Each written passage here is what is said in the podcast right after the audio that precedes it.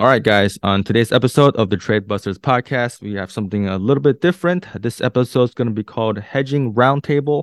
Um, I guess we could call it Real Talk with Real Traders because I do have two of my guys from the Discord. We have uh, Notional Ed and uh, let's see, we'll just call him Ed for this episode. And we have Mike. Let's see here, Mike A59, also from the Discord. We'll just call Mike. Uh, two of the guys who've been in my Discord a while.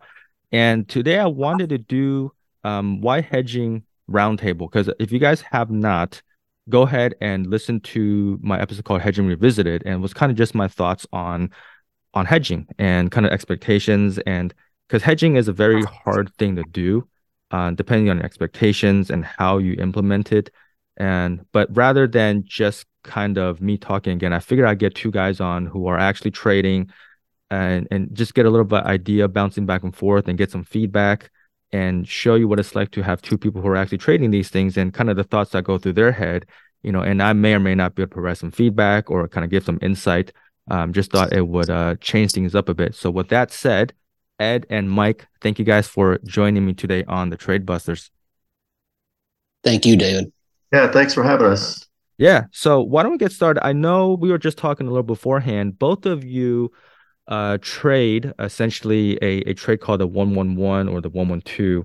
And this is an interesting trade because the structure of it is basically um, a put debit spread, which is going to be naturally bearish, plus an additional naked put. So the 111 means you have one put debit spread is one long, one short, and then a one naked, you know, somewhere a little bit further out the money, or 112, which is one long, one short. So one put debit spread, and then two naked puts and I think with that one, you're a little more aggressive. You get more premium.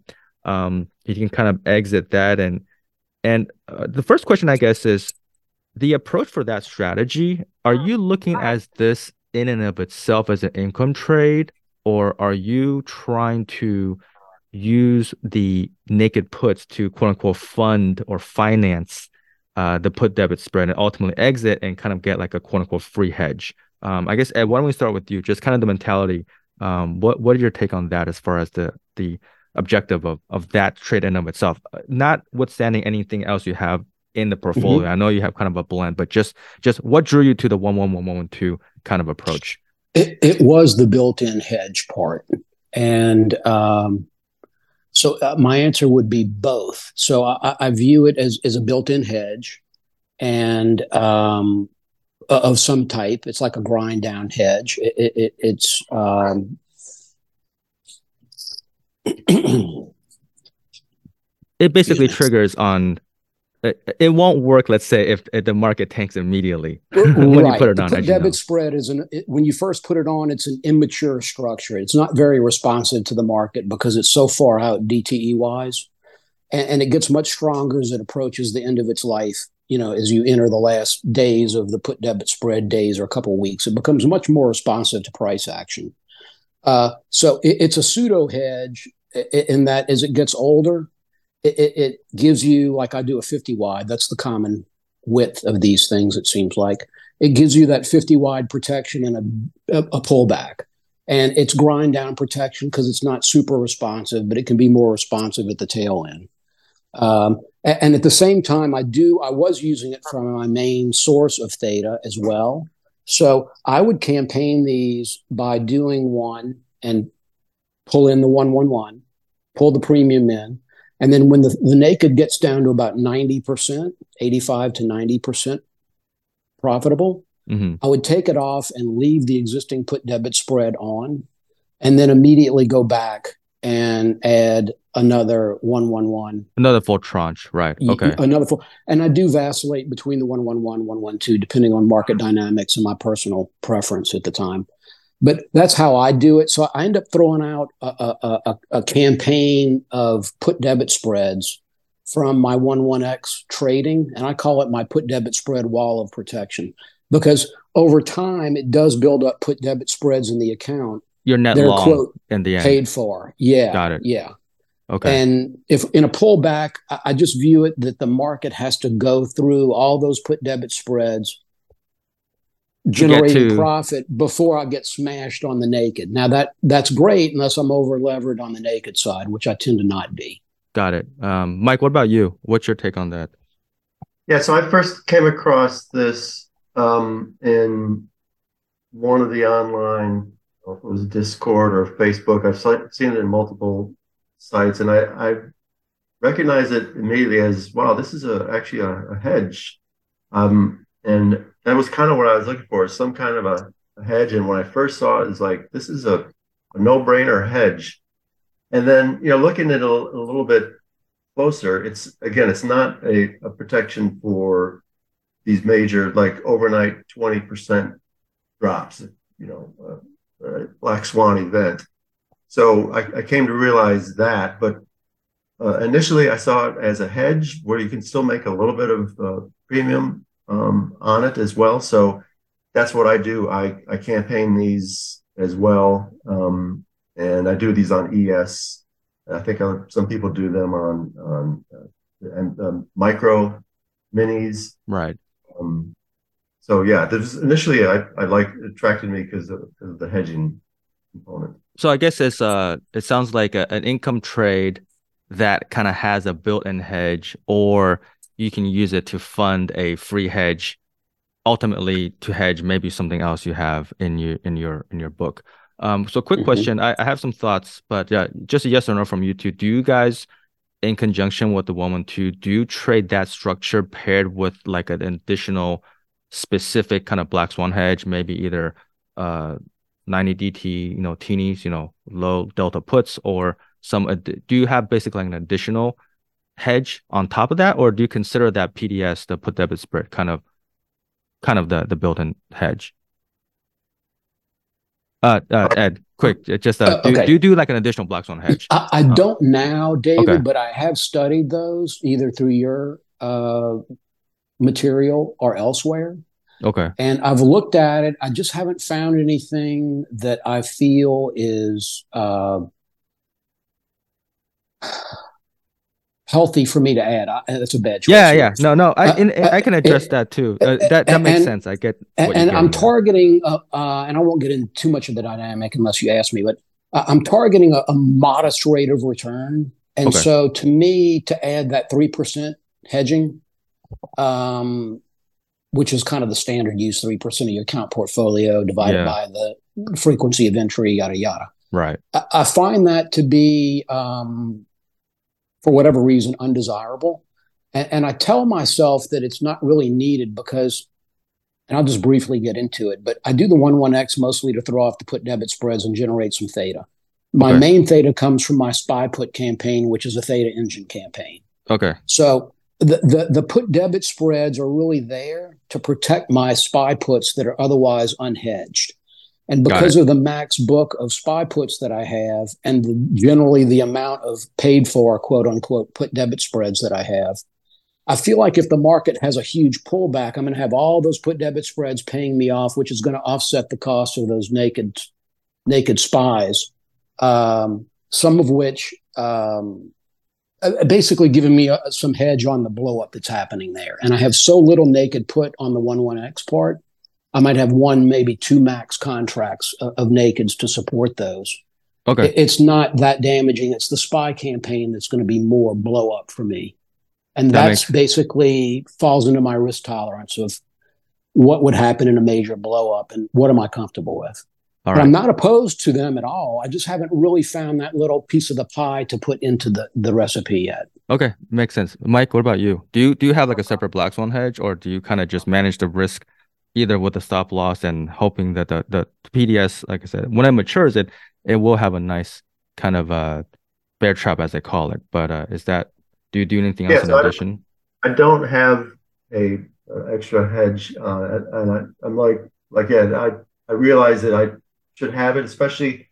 And I've kind of realized I've over over traded my 112s when you talk about the total notional that I'm exposed to, you know, like 5x uh, my account right now. And that's like, okay, that's a problem. I need to address that. So, no, I, I do not have it, but I realize I need to, I'm looking for something like Ed. Yeah. Okay. So, a couple of thoughts I had. And um, I don't trade. I, I've heard of the 11X kind of style trade before.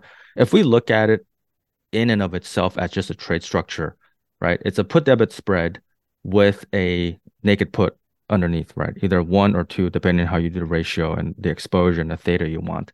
But one thing that uh, I always try to keep in mind, like there's no such thing as necessarily. You know, people talk about a finance hedge or a free hedge, and obviously there's there's nothing left that's going to be free.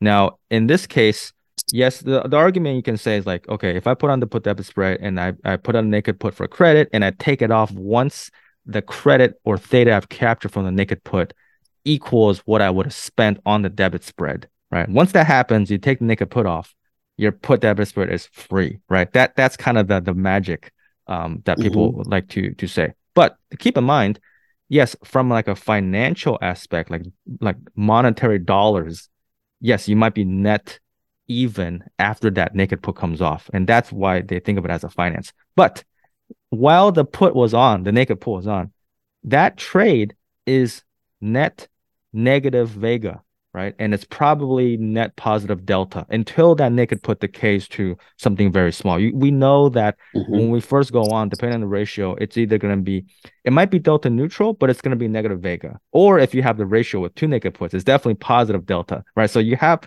risk exposure. So that's the thing to keep in mind, right? You can't think of only after, okay, after I've legged out, it's paid for, right? But mm-hmm. what you paid beforehand was risk because if you put on that structure and the market tanks immediately and volatility explodes, that structure is very vulnerable, right? You've you've touched on that, Ed, earlier. So one thing to just keep in mind that like in and of itself, that structure has risk. So you've mm-hmm. paid for the hedge by assuming that risk to begin with. Okay. Now, this isn't to say that the trade is good or bad. This is just something that like people may not think about and like things like you always want to like look at the other side of like the good and the bad right? If something's working great but why does it work? And where is the cost right? Now you touch upon and this is reason people campaign the trade right? Because this structure um you're essentially taking advantage of the differential in the k and the greek. So the, the put that the put debit spread as you mentioned is not very sensitive in the beginning because the long and the short option, right? If you do a 50 wide on SPX or ES, for example, the 50 wide isn't actually that wide in the beginning. And the Greeks of those two uh, legs of the debit spread are going to kind of equal out. And so the debit spread won't react a lot if there's a drop early. But as it ages, um, because your put your long put is closer to the money. I don't know what delta you start with, but then the the, the back leg it decays faster. So that's why you get the put debit spread is kind of more potent as you get close to expiration. And you said in like the last 14 days, maybe? Or is that what yeah, it was? I would, okay. I would think so. Yeah. Because in, in that last 14 days, if the market drops into that pocket, you're going to get immediate benefit of the long put, mm-hmm. right? Now, on the yeah, I look hand, at it like a shock absorber. It's almost like a, a shock absorber or a volatility muffle. Yes, but uh, but it, it needs time perfect, to mature. Yeah, yeah, but just kind of absorb some of that volatility. But it needs time to mature, and that's where the campaign. And you can only get in. that from the campaign. Exactly. And so, if you put it on one structure in and of itself, as the put debit spread gets stronger, the naked put is getting weaker, right? And you pointed to that mm-hmm. exactly. That that difference mm-hmm. in behavior is, I guess, the appeal of this uh, strategy. And then by layering them, the older ones protect the uh the younger ones, I guess. And yes. That, that's the that's the idea. Yeah, now, the older put debit spread protects the newer naked put. In fact, when I start a campaign of these, I'll start it with the same DTE. Maybe it's 60, maybe it's 70, something mm-hmm. like that. And then as soon as that put debit spread is paid for, I take off the naked put and I put on another 111 typically and and then I'll let it decay, and then so I have that uh, first put debit spread is getting older. It's approaching its zero DTE.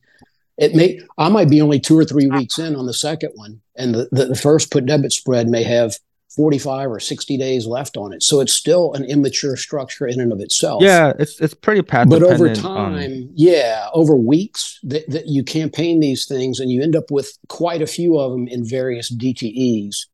And I and then as I get into it, I once I have a little campaign of these existing structures of the put debit spread in place, new one one ones I actually um, diagonalize. So I might do the put debit spread in a 45 or a 60, and I might go out to 70 to 90 or so on the naked. Um, I don't do it at the beginning of a campaign, but I do that later on because I always view the the brand new put debit spread that I'm doing with the brand new naked is yeah, not, not, protecting the naked. Right, it's the right. older ones. So they're kind of a team working together, um, the, which is the campaign nature. And mm-hmm. so the thing though is that in this case, one thing to think about, in, a difference of, um, for example, something like Theta Engine and why I prefer to trade it just naked. Now, that has a stop loss as kind of the primary line of defense, right? And and people mm-hmm. can argue about whether a stop loss is a hedge or not. I get that's more of a reactive thing. Whereas with the one one one, the appeal is you have have something kind of that's already in place. It's kind of proactive. Um, mm-hmm. but at the same time, you know, you're you're you're really just managing the structure and the whole book. Um, and with a naked put, really Theta Engine is just a naked put component, right? I don't have that put debit spread in front. But what I want to get at is when I'm just looking at the naked put, I am, you know, you get all the good and the bad, right? You get the higher theta. Obviously, you get the higher risk. You get the because you don't have the, um, you know, your short vega when you're naked put. But as you said, with a one one one, that put debit spread really isn't doing that much necessarily in the beginning anyways and you kind of have to campaign them and so one thing i think about is if i am doing the uh you know 111 to finance the put debit spread and like you said you're using that to get the free hedge to quote unquote actually hedge your theta engine but then here's how i look at it the the naked put on the 111 you're really just adding more trades, right? If if you strip these apart, the what theta engine is a naked put, right? And then mm-hmm. one one is naked put plus a put debit spread. So if you trade theta engine and then one one, you know, guess what? You're just trading more theta engine, right? Conceptually, th- does that make sense? And so there is this kind of feedback of let and, and you mentioned you want kind of a low return target to begin with. Okay, so let's just do a kind of like a thought experiment. Let's say I want to have 10% return. Okay, and I'm I'm doing this with Theta Engine or Naked Puts or whatever it is, income trade. So I size my strategy to get my 10% return. But okay, I go, okay, well, I kind of want to have some protection just in case, right? So I add some, I want to have some debit spreads, for instance, right? So and, in I want to buy whatever it is once a month, whatever delta. And let's say this costs you, I don't know, 1% over a year. Okay. You, you project it out. Well, if you do that, you know, you've lowered now instead of 10% return, if I'm paying 1% on hedging, I've lowered it by 1%. So my return is 9%, right? But you go, okay, mm-hmm. well, if I need my 10% return, now I've got to bump up my trade a little bit to hit the the 10% right? So then you, you scale up, either you add naked puts, you know, allow the 111, or you scale up Theta Engine. And so maybe I'm targeting 11% return. And then with my 1% hedge, you know, I'm at the 10. But you can get in these cycles where like, you know, if if the if that hedging is just gonna bring you back down to some return, you can almost argue that like if I just didn't hedge and didn't size up, I kind of be back at square one, right? Because when you're doing a hedge trade, it's a little weird if you think about because you even mentioned earlier like sometimes even when the naked put's gone and you you have to put debit spread there it's it's yes it's, it's something you want but there's a bleed there so you mm-hmm. look at it as like a drag on your P&L right so by mm-hmm. nature that put debit spread is kind of like exactly opposite of what you want to happen when you trade Theta Engine right put debit spread wants the market to go down Theta Engine wants the market to go up or or naked put. And so if you're trading two things that are kind of opposite, sometimes it's a little weird in terms of like what exactly are you trying to get at? Because if you trade two things that are kind of the, the antithesis of each other, it kind of just ends up net nowhere. And it is a tug of war. Yeah, exactly. It's that tug of war. Um, Mike, do you notice that at all? Like I know how long have you been trading it, and do you do you get that feeling sometimes, or um, I don't know how long you've run it, but like just like your thoughts and experience on you know, do, yeah, so like you're financing the hedge, but then the hedge doesn't work, or like not doesn't work, but like in, in, a case where it like let's say there wasn't you didn't fall in that bear trap, right? The the put a debit spread just kind of bleeds out to nothing, and then you kind of start the whole thing over, and that part of your book is kind of just churning for nothing, right? Do you do you ever get that feeling? Um, or um, you... so I've been doing it. Uh, I don't know, not quite a year, less than a year, nine months maybe. Okay. And you know, once a uh, I probably have four on at a time and and uh, do pull one off a week every week or two and put a new one on.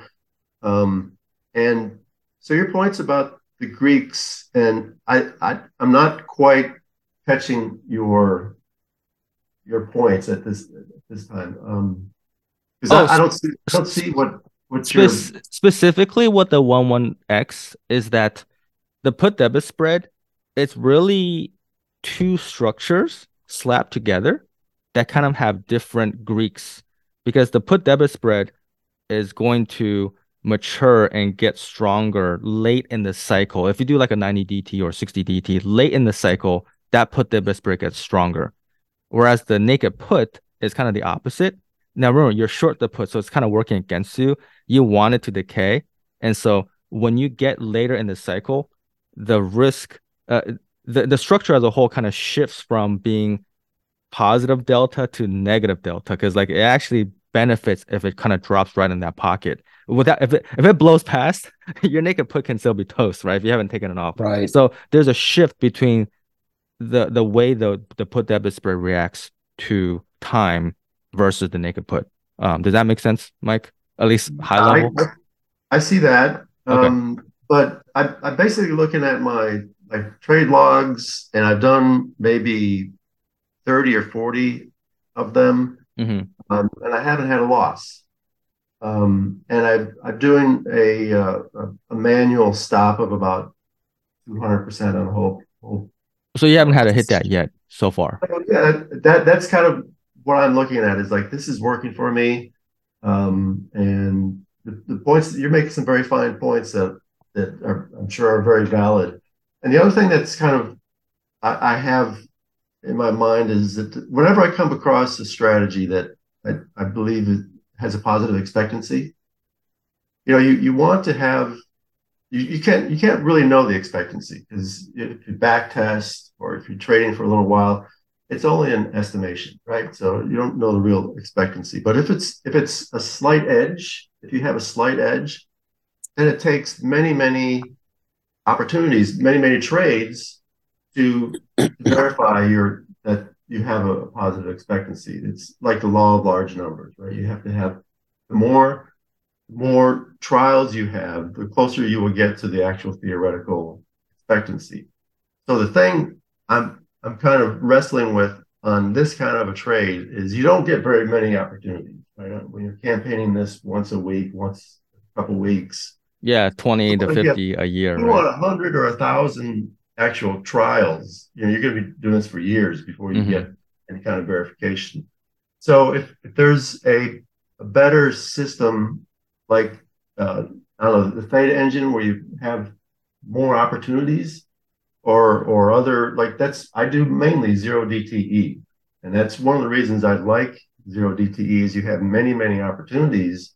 I think I've found an edge there, and and that um, is a form of risk management in my mind because zero DTE, you're out at the end of the day, um, and you can manage any kind of catastrophe that might happen. You don't have that overnight risk, um, and it, it's almost a, a form. Of, I w- wouldn't say it's a form of hedging, but it's definitely a type of risk management in, that you have a huge number of opportunities to to verify your your, your strategy and you're you're out at the end of the day.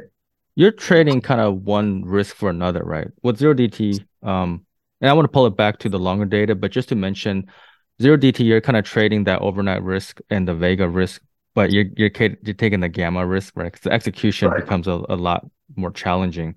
Um, yeah. But one thing that you mentioned about the opportunity set, if you're campaigning something like one one one or one one X, you could depending on the the size of your account, um, if you could trade a smaller product, because you could enter every day, um, kind of like theta engine style, but I think with the nature of that structure being a spread, it's just like a lot more leverage. So if you traded one every day, I think you would end up with a really large uh notional exposure. And I don't know if um because you're you're are you is there a reason you guys are doing that Actually, I I can think I can answer my question. I was gonna ask why are you doing one one X with like SPX versus like SPY, but I think I know why. Is it because when you're trading a tight spread, um, it's just like a five wide SPY debit spread isn't really gonna give you any juice, right? If you, your your target is to get that debit spread to kick in, right? So you want that to be big,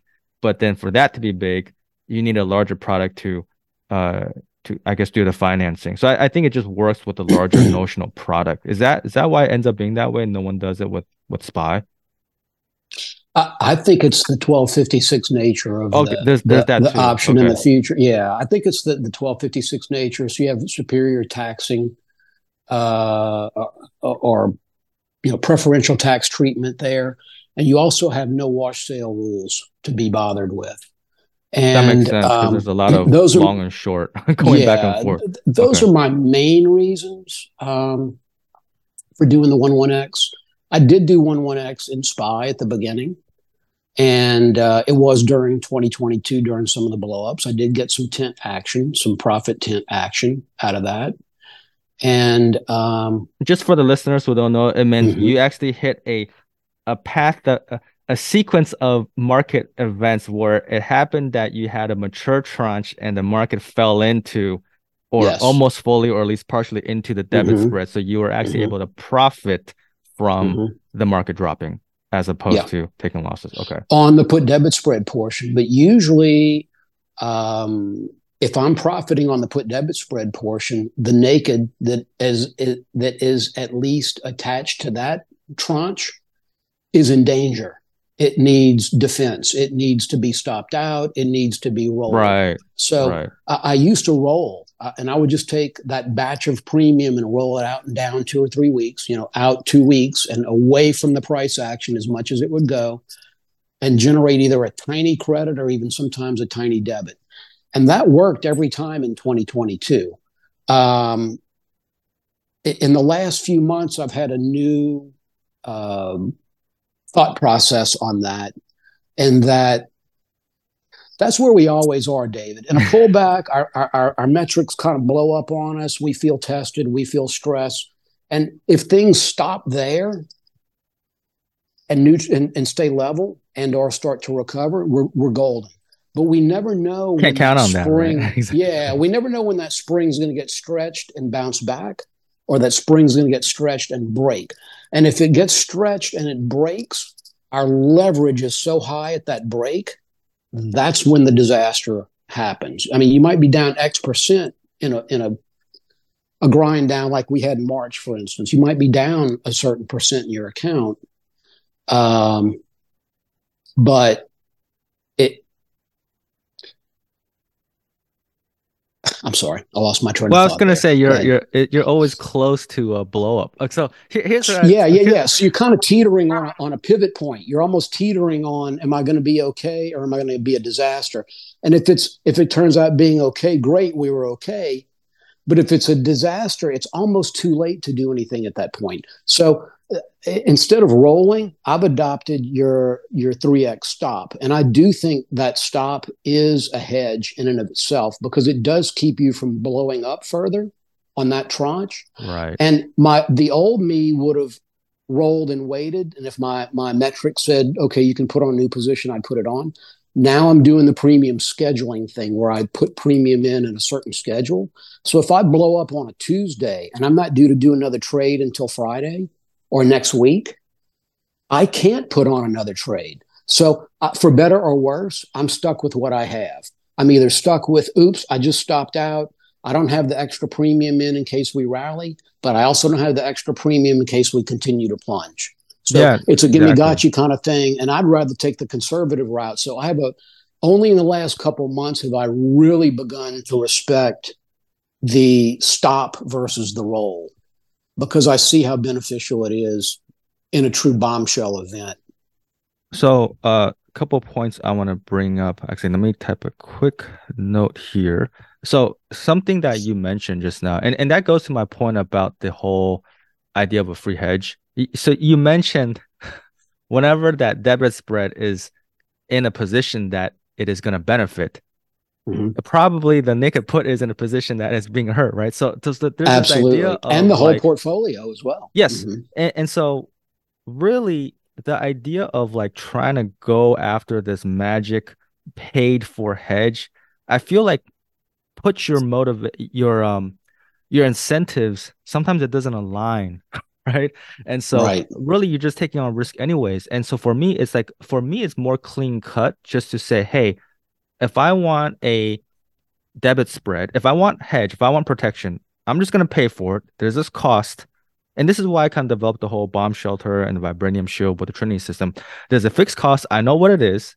Mm-hmm. And on the income trade, which is the risk side, I will manage it in an, in isolation to size it whatever I want. And, and that's why I would stop it out as opposed to rolling or trying to do something with the short option to try and finagle and get it to match up with the the, the hedge. When you kind of commingle the two, which is the, the 11x is a structure that kind of tries to connect the dots between the thing you want and the thing you don't want right and i get that it's appealing to to think that they just work together that way but at the end of the day for me it's simpler to strip those apart which leads to kind of the idea of tail hedging because if you have the 11x and you recognize that it does have its own vulnerability right if if in isolation, if it matures, great. It has a bear trap. You can take advantage of that. But when you're campaigning, you're always going to be putting on new ones, right? So there's always going to be the ones that are vulnerable. So what happens mm-hmm. if the market really explodes downwards and the volatility really explodes at the worst time? So you do need something kind of as a as a backstop. Now, if it's not a monster gap, right? And you have a stop, that's the easiest one because you can get out of the short. And I don't know if you get out as a package or not, but like if you get out of the short, you know, you, then maybe the put desperate debit spur will have some benefit. If you get out as a package, you get out as a package. That's fine. But you have something additional. Now, Vibranium Shield, for instance, it's just a simple 90 day teeny. There's nothing really fancy mm-hmm. about that. And the fact that it's not sophisticated, sometimes it almost seems like it's not going to do anything. But at the end of the day, like what really I'm concerned with, if I have risk management first and foremost as a way to risk off, then I'm only worried about, you know, with the black swan or the, you know, the thing that you never think is going to happen, 20% down gap, which people talk about circuit breakers and, and all that. So whether or not that can or cannot happen. But the point is like to not be dependent on anything, right? If I say, oh, I don't believe it's going to be 20% gap because there's circuit breakers, I mean, that's fine. You're probably right but you're still dependent on some thing that you believe is going to be true right and a black swan usually is something you don't know it's going to happen or you don't think it's going to be true happens yeah. right something out of the blue and so you could uh you know pay for some you mentioned kind of the 3% budget or whatever it is and have something where if markets really explode this is is convexity. The convexity is what you want. So people talk about like a ratio. So you know, for for bomb shelter, for instance, it's one short put on the theta engine to two long puts. You know, and they're tiny. Mm-hmm. They're one and a half delta, whatever. So yes, they're not gonna really do anything right in 2022, eh, especially since 2020 was a grind down. It did nothing, right? It just cost. Now, mm-hmm. I think in an instance, even in an instance like COVID, um, it's funny because COVID had like a six or seven percent um, gaps, which is kind of the worst in recent history. But volatility was really uh, was a was already very high as we ramped up into like mid February and stuff. So the the short puts on Theta Engine they just hit the normal stops. There wasn't really anything gappy. They didn't blow up, right? So even then, yes, know the the the vibranium shield it, it made some profits, but it wasn't necessarily that like humongous like uh, you know, 10 or 20 bagger, depending on if you mm-hmm. um how long you held them. But the idea really is like if you have something where it's that bad, then it can be a kind of a backstop. But what I want to point out is anything that's going to be naturally have that convexity, you don't want to like overpay for at the same time because you're just going to be paying way too much, right? And you talk about finding that balance of the kind of like how much do you spend, right? Because like everyone pays for home insurance, but mm-hmm. you don't expect it to pay out. So right. you only want to pay some amount that is kind of a nominal it's it's it's an accepted cost right for people and that's a beautiful analogy because i always have a con when i people are always like oh i want to get in the trap i want to get in the trap i'm like look a good year for me is no trap action yes if exactly. i sell this and i have zero trap flirting you know i'm not even flirting with being in the trap i've made all the theta that i've sold and have not been impaired or stressed. So to me, that would be a golden year. I'm not fishing for the the the trap profit. But okay, so what I want to challenge your thinking a bit on that is, uh-huh. so that's true. But if you had a year where you never had any trap action, right? You said yourself, I want a year where we don't have that bear trap action. Then if that happened, right, that's your ideal year. Then think about there's so there's two kind of different things that could have happened. Think about in that year, how much more you would have made if you just didn't have the trap to begin with, right? Mm-hmm. Now that's in hindsight, of course. Or mm-hmm. conversely, how much smaller you could have traded without the trap and still made the same profit, right? Because if you didn't have the bear trap, the PDS dragging the profits, because it's gonna be a drag. Yeah, you could you probably trade a third less. And yeah. and that's that whole cycle I'm talking about. And it's mm-hmm. something you have to wrestle with because like on the year, on the years you you hit the trap, right? It, it's it's probably gonna be bad, or you got to do a lot of management on on the risk or the income trade side. And on the years that you don't hit the trap, well, then it was just a cost, right? And and that, again, that's hindsight. Obviously, it's there for a reason, but like you just have to think about like what exactly you really want and where the path dependency is and where your risk really right where your risk really lie mike um you mentioned you said it was like nine months or so that you've been trading this. Yeah. Right. Okay. So this was uh mid 2022. Yeah, late mid to late. Were there any cycles where you? Okay, I don't trade this myself, but I've talked to people that do, and and it actually felt like 2022 happened to be a good year in terms of the cyclicality of the ups and downs, where it mm-hmm. would the market would grind up all the traps would mature and then we'd land in it. And it, it would mm-hmm. happen like over and over. And I felt like it happened like two times or three times. Did you have mm-hmm. any when you started, Mike, that just landed right in the trap? I know. Yeah, I have, I've had about maybe less than 10% land in the in the trap. Okay. Uh, just a handful. Um, but and then the rest would just the rest um, would just the rest would just take it off for the yeah, yeah, yeah, it would just win. Okay. Yeah. Okay. And that was kind of your experience last year. Was I feel like last year? How long? How far back did you did you trade these, Ed? Uh, in early 2022, I okay. started. Okay. was there at least like two cycles where they just it seemed three, like magic? Okay. Three three cycles uh, and even more. And then David, the thing is, once you get in the tent, then there's tent management. Like, where do I want True. to take profit on this thing, or do yeah. I want to take profit? Do I just want to use it to absorb some of that drawdown and never take it off, or do I want to ring the register?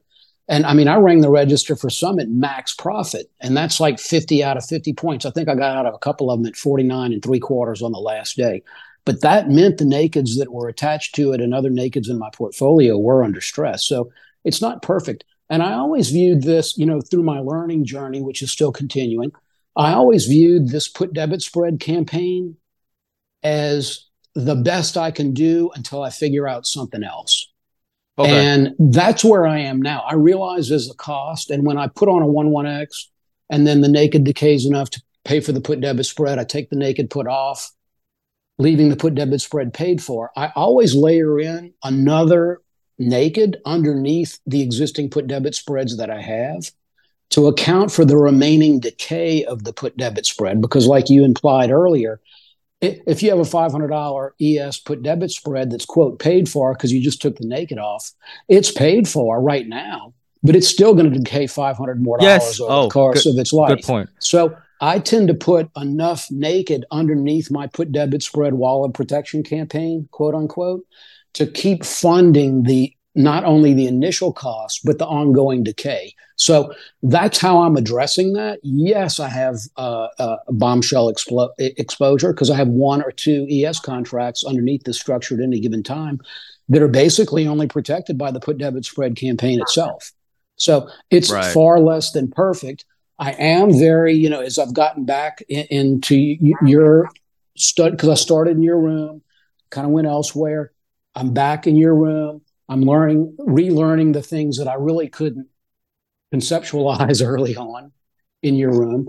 And to me, the bomb shelter uh, is it, it speaks to me because it's a per trade insurance Yes.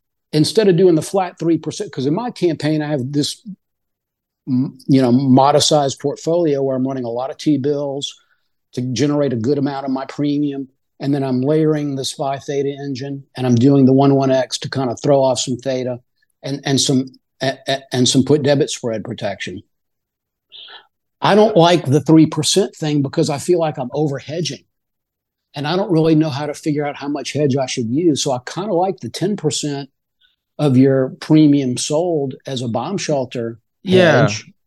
It- It's So- more of a targeted hedge that I can that's why it speaks to me.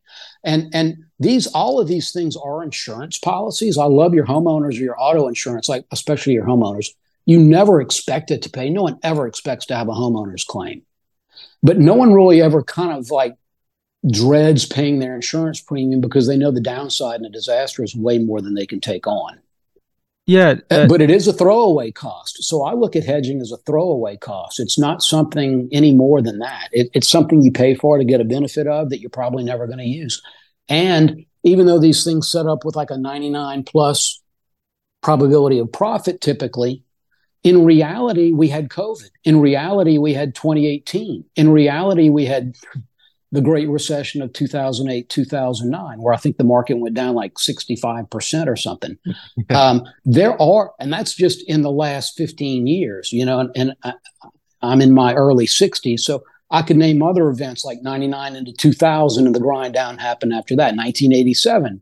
You know, th- that's just in my little short, and then even in the early 80s, late 70s, early 80s, another horrific period for the market. So I think people look at these things and they look at the pop and they're like, eh, you know, one chance out of a hundred, it's not very often. But the reality is, I think we can do these types of, of trades for years and then all of a sudden have an account blow out. And I don't want to trade for 10, 12, 14 years. And, and I'm pulling money out of my account. I'm not in growth phase, I'm in income generation phase. I don't want to do that for two years, eight years, 10 years, 15 years and then have some incident where my account gets wiped out. It, it, it's not a good deal. in so actually I thought of an analogy just now. Um, I don't know if it's the best one, but let me clarify real quick and and and something I should have clarified earlier too. When you're talking about the three percent thing, this is a portfolio level. Like if you want to buy insurance for your portfolio, because people may be trading different strategies or they may have equities, right? So when we're talking about Mhm. three percent, we're talking about three percent on like some kind of evergreen tail hedge where you're just always spending.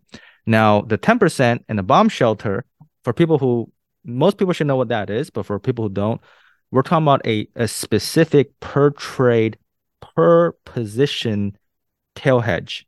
Now, I thought of an analogy just now. Again, I know this is the best one. There's always ways to poke holes in analogies, so just bear with me. But the the difference I see, okay, when you're trading something like a put debit spread, that's always paired with the um you're trying to finance that hedge, or if you're doing doing some kind of hedging for your portfolio, it's kind of like driving with the brakes on, right? You're you're, you're always holding the brakes to not go too fast so you don't crash. But my argument of uh the tail hedge, something like the bomb shelter, which is only for that mega black swan thing that you just never uh can account for. It's kind of like the airbags, right? You never want the airbags to deploy, but if you do have that crash, they'll come out, you know, and they'll save you, right? And so if you're gonna have one or the other, my argument was kind of like if you have the airbags, you don't need to hold the brakes, right? They're just to slow you down and you're just going to wear out the brakes and you're just to have to, you know, burn more gas to get to a certain destination, right? If you know the airbags are there, at least you won't die in a crash. You can afford to maybe drive a little faster. You still got to be careful, but you don't have to be holding the brakes. So I feel like when you're doing something that's again, I I I, use this uh, phrase of like if you're trading one thing that's kind of the antithesis of the other, like you're you're trading a naked put campaign, but you're also trying to you know finance these put debit spread. It's it's basically like driving with the brakes on all the time. Um, it, it just feels a little unnecessary at times. Um, but uh, a tail hedge is a, is a separate thing. It's something where like you're not worried about the occasional turbulence, right? You only you only really need that hedge, and you're willing to pay for that. Like you don't, you know, you you buy home insurance if your house burns down, but you don't you don't buy something that covers like every little nick and ding, right? Because you're okay with some risk. You don't need to. Or you have a higher everything. deductible, right? Yeah, mm-hmm. exactly. Um, th- does that kind of make sense, or does that kind of? I think it's a perfect analogy. No, I think yeah, it's a perfect analogy. Mm-hmm. Can I jump in and extend this uh, driving analogy? It's like driving without a seatbelt, and black swan uh, related to a black swan. Yeah, but the seatbelt's better. Yeah, seatbelt or airbag. Well, yeah. COVID was a black swan, 9-11, banking crisis, etc. One every few years, maybe we go 10 years. There will be another black swan. I'm in my mid 60s, and the rest of my life will have at least one more black swan. It's guaranteed, right? No one can predict it when or what it is. So anybody that's doing a lot of again driving, if you're doing a lot of driving and you're not using a seatbelt, it's just a matter of when you're going right. to have a crash. And you're probably going to be seriously injured. And if when you're trading uh, like we do, and you're not doing these hedges against these major catastrophic events, then and I'm guilty of this because I'm not doing it right now, but I'm I'm learning and I'm going to going to start doing it. You're, it's just a matter of when you're going to blow up. Is it going to be this year, next year? It's just a matter of when. If you're if you're putting on these kind of these kind of trades with with the notional exposure that that uh, for example that I have and that others have with these one one X's. Yeah, and I was saying like I'm perfectly willing to pay for protection, but I think some people don't know what exactly they're paying for and what kind of situations it's going to pay off. Right. So I'm fine paying that fixed amount of drag, uh, a la the bomb shelter, right? So a fixed percentage of the credit is going to, you know, pay for the seatbelt to stay on or pay for the airbags to deploy if I need them but I hope they never do. Um, but if you're gonna have this drag, uh, and you know it, for just the chance that okay, if the market happens to grind down, it'll land in the bear trap, or if there's a very specific path dependency, okay, I might profit. Sometimes it feels like it's just kind of slowing you down for no reason. Um, whereas with Theta Engine being just kind of a strip down to the bare bones. I'm I'm I'm I'm trying to capture that theta or that that specific exposure that I want, and I'm managing it very cleanly with the risk management via the stop loss. Uh, and it, kinda, it lets me focus on the goal. Yeah, I think some of that is trusting the process sure. and um, not wanting to, or not. If you, the more you trust the process, the less I personally have to be uh, partially. It's like I'm not all in. Mm-hmm. No head, you know, you know, trusting the process means you're all in. I'm not all in yet. Mm-hmm. So I'm doing these other things kind of like as a like you said, it's a tug of war. It, it's one fighting the other. It, it, it's a it's a partial commitment to it. It's not a full commitment to it. And, and I view my own situation as an evolutionary one in that, like I said, I'm I'm using this put debit spread wall of protection campaign, as I call it, yeah. As a means to protect the overall portfolio as best I can until I figure out what I'm most comfortable with. It's better than nothing. I hear your words and you're like, well, maybe nothing is better. And maybe with the stops built in, I really don't need it. Well, caveat um, no, nothing is better, but also trading smaller. Because I kind of made that point of when you're not trying Mhm. to do all this stuff to finance all this stuff, Mhm. you can kind of just Mhm. reduce everything, right? Th- and that's kind of Right, right. and that, that may not be perfect, but like it's just another way to look at it. And I think um sometimes people miss that. And that's where I do this notional thing because I'd rather sell less absolute exposure through my SPY puts, which I admittedly have to sell at a higher delta than I would if I was just doing futures. But ultimately, I have, you know, I have just under uh, a 2x notional exposure in the account Right. um, versus something more like probably five or six X if I did it all in ES. So I'd just rather that situation. And, you know, the grind down is the grind down. COVID wasn't a grind down, but it was kind of not a flat out plunge either. It was more like a, an accelerated grind down, if you will. Whereas 1987 was a, a crash. And the, the flash crash, whenever that was, 2011, was a crash and an intraday recovery as well. But we didn't, you know, you don't know if that's going to happen or not. So, um, it- Yeah. it's a lot to balance when we're playing, and I hate to say playing, but when we're dealing with our actual dollars, we can conceptualize what is and isn't. Um, but as you say, oftentimes, and I run into this all the time, I don't think people understand the notional risk of what they have on. And I'm kind of like famous for coming up with these sci fi type scenarios where an asteroid hits off the Atlantic coast and wipes out the Atlantic coast overnight while we sleep.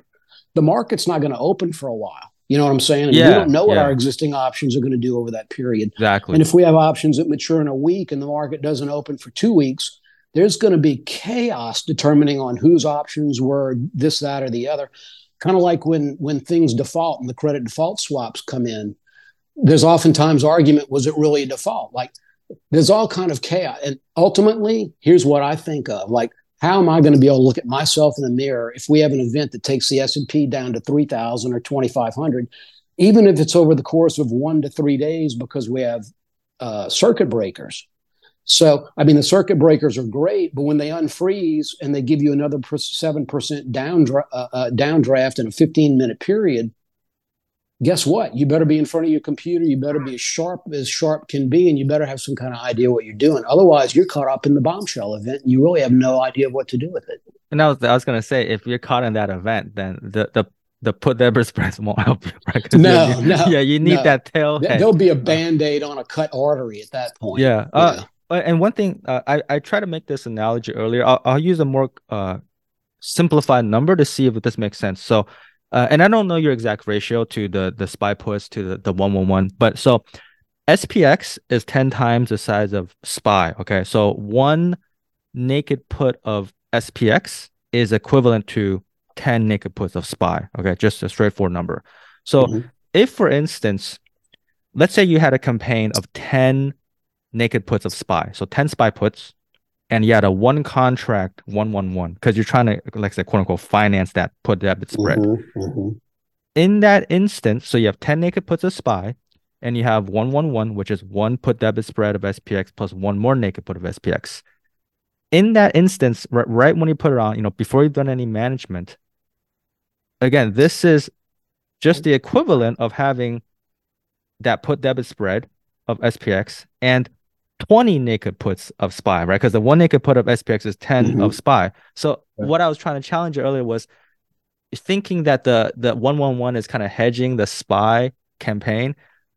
It can also be looked at as just trading a bigger SPY campaign and trying to put a put debit spread, right? Because that that naked put is It- still it risk. is like it's one that. or the other. So so it- it is like that. uh, and and again, like my point isn't to say what's a perfect strategy or what someone should or should not trade, but recognizing different structures have different benefits and different behaviors, and you need to understand what something is doing, kind of from first principles, in order to even know what you yourself want, because you may not be getting what you think you're getting, right? Mhm. And so um that's why like things with like when people say, "Oh, I do this because there's a built built-in hedge or free hedge or fi-, it's all marketing, right?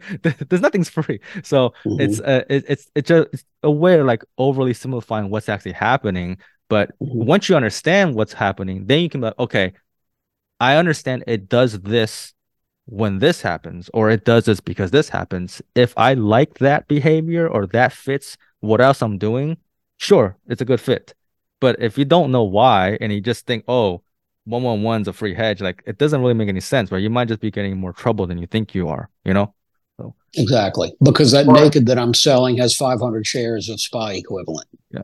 Oh, for you ES, correct. Mm-hmm. mentioned David earlier that the, the form of uh, hedging is size down, right? I think mm-hmm. um, trade size, but also, I mean, just sitting on the sidelines uh, is another form. Like we got this debt crisis coming up in the next week or two. What's going to happen if, we default? And maybe right now is a good time. Strategy is just okay. Um, Ed's T bills, something like that. Um, so that's another form of civil. If you don't, if, if you could see a crisis coming, you know, maybe you certainly do things like that.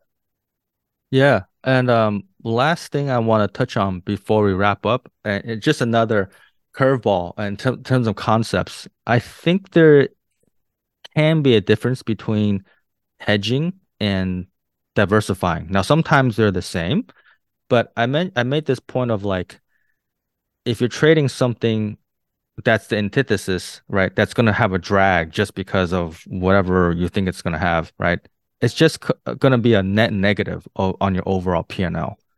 But if you can somehow find things that are uncorrelated or, you know, anti-correlated, but are still positive expectancy. Now, this is I'm not saying this is easy by any means, but if you can find some kind of, you know, with management, some kind of uh you know some some kind of put debit spread strategy signal base or with management where in isolation it can still be positive expectancy then you're golden because if you can find something like that and you trade that with a you know like a short put campaign where which we want positive delta or whatever right it's a it's a bullish strategy then they can complement off each other where like you said hey, if it falls into the the bear trap, you know, it's going to profit when the other one, but uh, is hurting or whatever. But it's hard to do that. But if you can find something where like they're both in and of themselves positive expectancy and they just happen to mm-hmm. be complementary or anti-correlated, that's perfect. But if you find that the thing you're trading, you know, is simply a drag, like if you isolated out that component and all it does is lose money, then again, that may not necessarily be, you may not be getting out of that what you think you are, right? It implies like, there's a better way. Yeah, yeah, some something like that. Um, now for tail hedging, I don't want to say this is like the magic bullet either, but um, just use a, a, a simple example.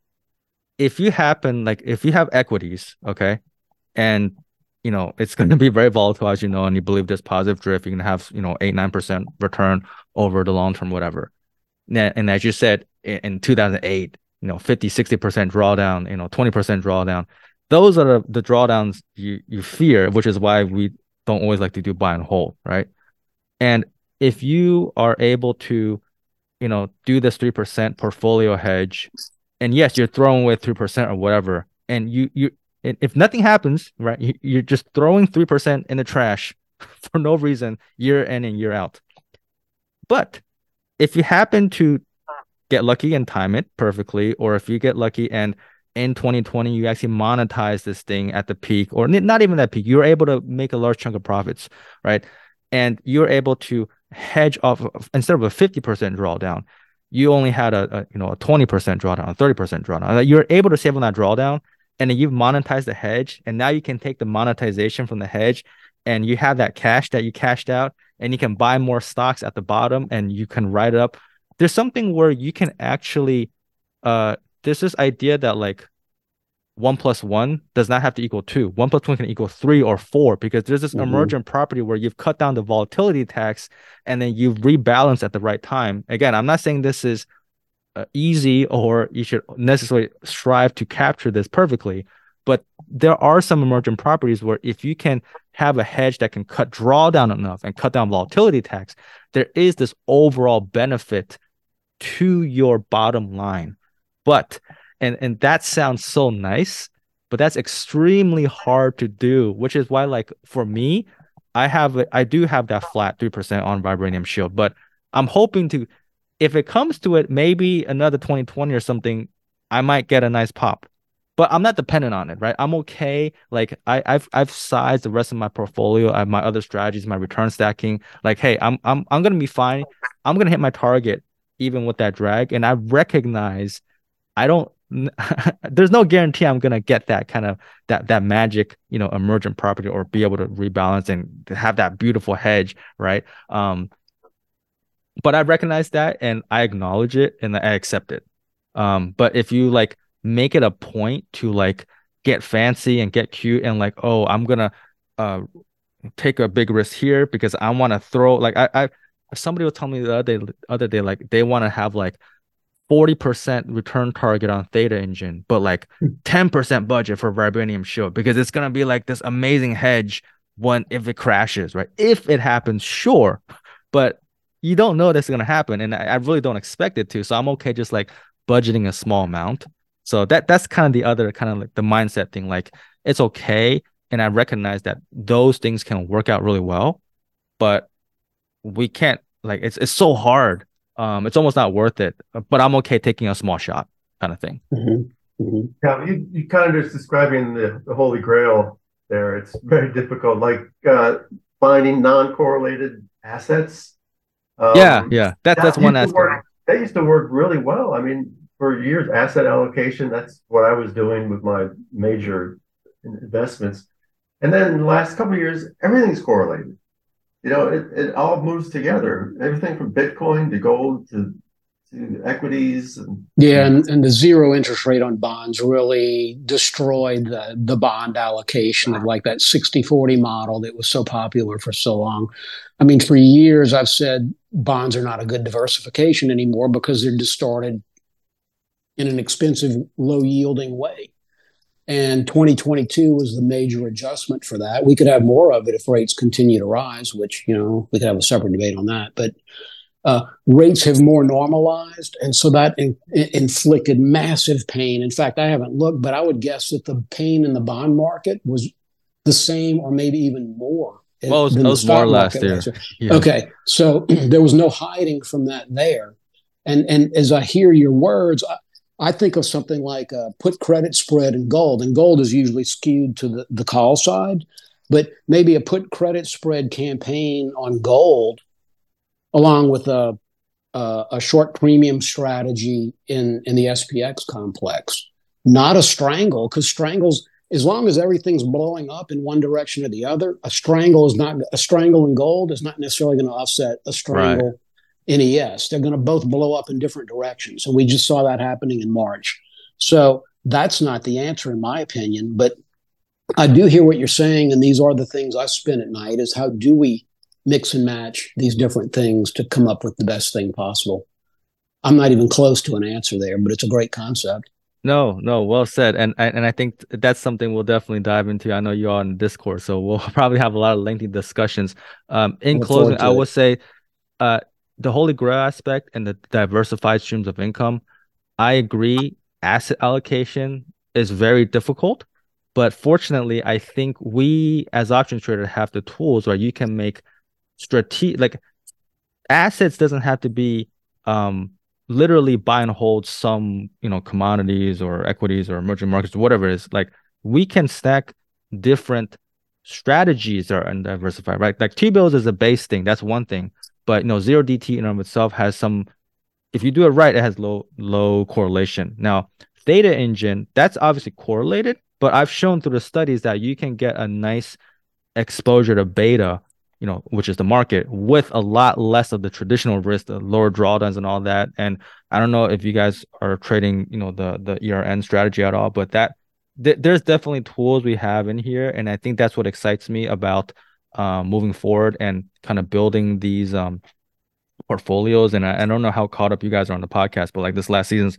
I have all these guests on. It's, it's all been about like introducing different types of strategies or like now there's you know trend following and you can get ETFs that have exposure to you know CTAs um, but stuff like that is is all stuff that in and of itself is a form of hedging, right? And I think honestly, for me, that's the lower hanging fruit of hedging, strategic diversification, rather than uh, stretching your brain trying to find something that is counter to the main strategy you're trading just because you think it can save you in certain instances right i'm using i'm picking these words very deliberately because i'm trying to point out it's very hard whereas i think the lower hanging fruit is just diversify and, tr- and tr- mm-hmm. size each thing small and, and do different things so um hopefully and like, and like i said the hour we're a little over an hour but the hour just flies by so hopefully that's kind of giving you some food for thought in the audience as well. Um, and just like being able to kind of be a little creative and knowing what it is you want to get out of the strategies as opposed to always thinking there's this kind of magic magic bullet. Thank you, David. Yeah. Yeah. Appreciate it. I think I've learned more than I've shared in this session, but uh, yeah, I really appreciate the opportunity. Yeah, no problem. Ed and uh, and Mike, glad you guys glad to have you guys on and uh we'll we'll see you around. See you guys. My pleasure. Thank you so much. Thank you.